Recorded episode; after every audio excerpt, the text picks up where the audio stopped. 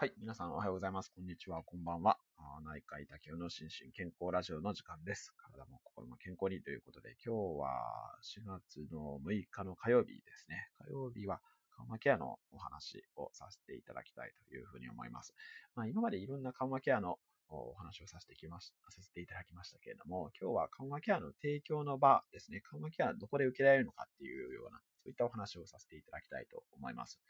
で、これ結論から申し上げると、もうどこでも受けられるようになっていますというか、まあそういうのを目指して、えー、今全国的に動きが進んでいるということを知っていただきたいなというふうに思っています。で、えー、特に、まあ、緩和ケアを受ける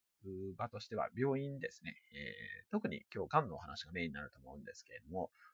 癌の治療を受けられている病院で受けられる緩和ケアと、あと、そこから、まあ、家でも受けられる、そのご自宅とかですね、あとは、まあ、ご自宅に帰らなくてもですね、施設とかで受けるような緩和ケア、この2つがあるかなというふうに思います。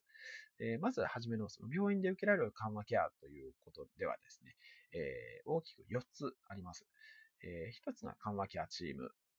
2つ目が緩和ケア外来ですね。3つ目が緊急緩和ケア病床ってこれあんまり聞き馴染みない言葉かもしれないですけど、まあ、最近、え、ー、と、ここ数年、緊急緩和ケア病床っていうのも結構病院に位置づけられている病院もあります。で、4つ目が緩和ケア病棟ですね。まあ、いわゆるホスピスっていうのですね。えー、この4つが、まあ、緩和ケアを受けられる場としてあります。ただ、この4つだけではなくてですね、えー、ちょっと冒頭言い忘れましたけれども、緩和ケアって基本的緩和ケアっていうのと専門的緩和ケアっていう、この大きく2つに分かれるんですね。で、基本的緩和ケアっていうのは、あ別に我々緩和ケア医とかですね、緩和ケアの認定の看護師さんとか、あと、がんの専門の看護師さんとかですね、いろんな専門の職種がいるわけですけれども、そういう専門家ではなくて、す、べ、ての医療者ですね、がん患者さんに関わる、例えばお医者さん、薬剤師さん、看護師さんとかですね、管理栄養士さんとか、まあ、いろんな職種が関わっていくわけですけれども、そのいろんな職種が、すべからく、がん患者さんに対応するときに、えー、行えるというのが基本的緩和ケアというような概念で、これはですね、えーと、昨日、YouTube のえライブ配信ですね。で、ドクタートシ先生、篠宮俊明先生ともお話ししてましたけれども、以前このラジオでも扱った緩和ケア研修会、ピースっていう、ピースプロジェクトっていうのがあるんですけれども、これも日本国内で何十万人っていう方が受けてるんですけれども、ここでは基本的緩和ケアのやり方を学ぶっていうようなことになってるんですね。で、それは全てのがんに携わる医療者ができるというような前提で、え、プラスアルファ専門的なあ介入とかですね、治療が必要っていう場合には、こういった緩和ケアの専門的緩和ケアを行うチームとかですね、あるいは病棟とかっていうところに、えー、相談が来るという、そんな感じになりますね。で、えー、ちょっと話を戻して、まず一つ目、緩和ケアチームですね。えー、これは以前もちょっと医療チームのところに少しお話をさせていただきましたけれども、緩和ケアチームっていうのは今、あがんの拠点病院っていう、まあ、各都道府県ごとに、えー、位置づけられている、都道都道府県じゃないですね。あの二次医療圏ごとに、えー、がん拠点病院っていうのがありますけれども、その拠点病院っていうのの中では緩和ケアチームの設置っていうのは、まあ、あの義務付けられています。で、具体的にはどういうメンバーがいるかというと、まあ、これ施設によってちょっと様々違いはありますけれども、基本的にはあお医者さんですね。えー、お医者さんもそのお体の症状をメインに見るお医者さんと、あと精神症状ですね。えー、例えば気持ちが落ち込むとかですね。あるいは眠れないとかですね。あと専門って言ってちょっと意識がこうぼやっとしたりとかっていうようなあことを専門に見る。精神の症状を見るお医者さんという、この二人がいて、なおかつ、先ほど言ったような看護師さんですね。特に緩和ケアの認定看護師とかですね、え眼性疼痛看護の認定看護師とかっていうのが専門家としているんですけども、あとはがんの専門の看護師さんっていうのもいますけれども、そういった看護師さん、あとは薬剤師さんとかですね、管理栄養士さんとか、あとリハビリのスタッフとかですね、臨床心理士さん、あと、まあ、今公認心理士さんも多いですけれども、そういったいろんな職種がチームになって関わっているというのが、この緩和ケアチームになります。これはもうほとんどのがんの治療している病院にあるかなというふうに思いますので、えー、その、まあもちろん主治医チームも基本的な緩和ケアは提供してくださると思うんですけれども、より専門的な緩和ケアを求められる場合には、この緩和ケアチームのものも一緒に見るという、そんな感じになりますね。えー、このペースでいくと終わらなくなりますね。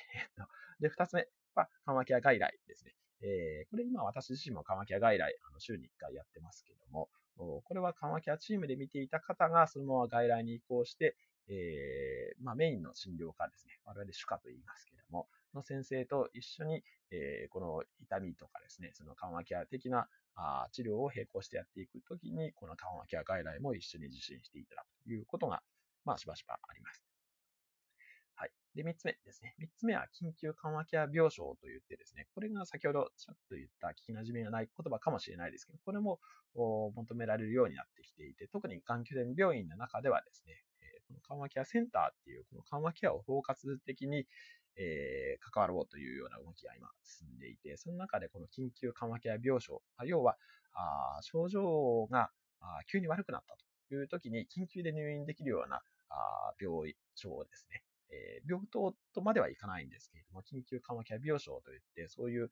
あの入院できるようなベッドを確保しておくということが求められていて、えー、これがその、がん拠点病院にはあの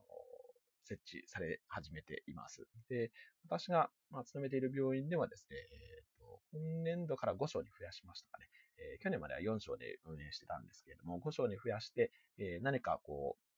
外来通院していって、えー、急にこう痛みが強くなったとかですね、いう場合には、その緊急緩和ケア病床っていうところにご入院していただくという、そんな感じになりますね。はい。で、4つ目が、あ緩和ケア病棟ですね、ホスピスっていうことになります。で、ただこのホスピスは、まあ、皆さんよくイメージとして持ってらっしゃるのが、そのホスピスに入って、えー、もう余命、えー、尽きるまでそこで過ごすっていうようなイメージ持たれてるかもしれないですけれども、今実はですね、ホスピスも結構あり方が変わってきていて、えー、先ほどのその緊急緩和ケア病床と似たような感じで、こう症状が強くなったら入院して、で、また症状が収まれば、あご自宅で過ごすとかですね、そういった使われ方をすることもありますし、あとは昨日もお話出てましたけれども、レスパイト入院ですね。えー、まあ、やはり、ご自宅で療養していく中で、家族さんも、ちょっと、疲れてきたりとかですね、いう部分もあったりするので、その間、あ患者さんにご入院していただいて、検査とか、あお薬の調整して、え、例えば2週間ぐらいで、え、ご退院していただいてっていうような、そういった入院をすることも、ホスピスで、え、増えてきています。というのが、まあ、大体病院で受けられる緩和ケアっていう感じですかね。で、地域の方で受けられる緩和ケアとしては、あもちろん訪問診療ですね。これがメインになってくるかなというふうに思います。えー、ここ最近ですね、そのがん患者さんがご自宅での最後の時を過ごすことを希望される方が多くなっていて、でそういった方に対応できる訪問診療をしてくださる先生ですね。まあ、いわゆる往診の先生と我々言いますけれども、もう非常に増えてきましたし、えー、それに合わせてですね、訪問看護、やはりメインにはそのお医者さんだけでは足りなくて、えー、看護師さんが24時間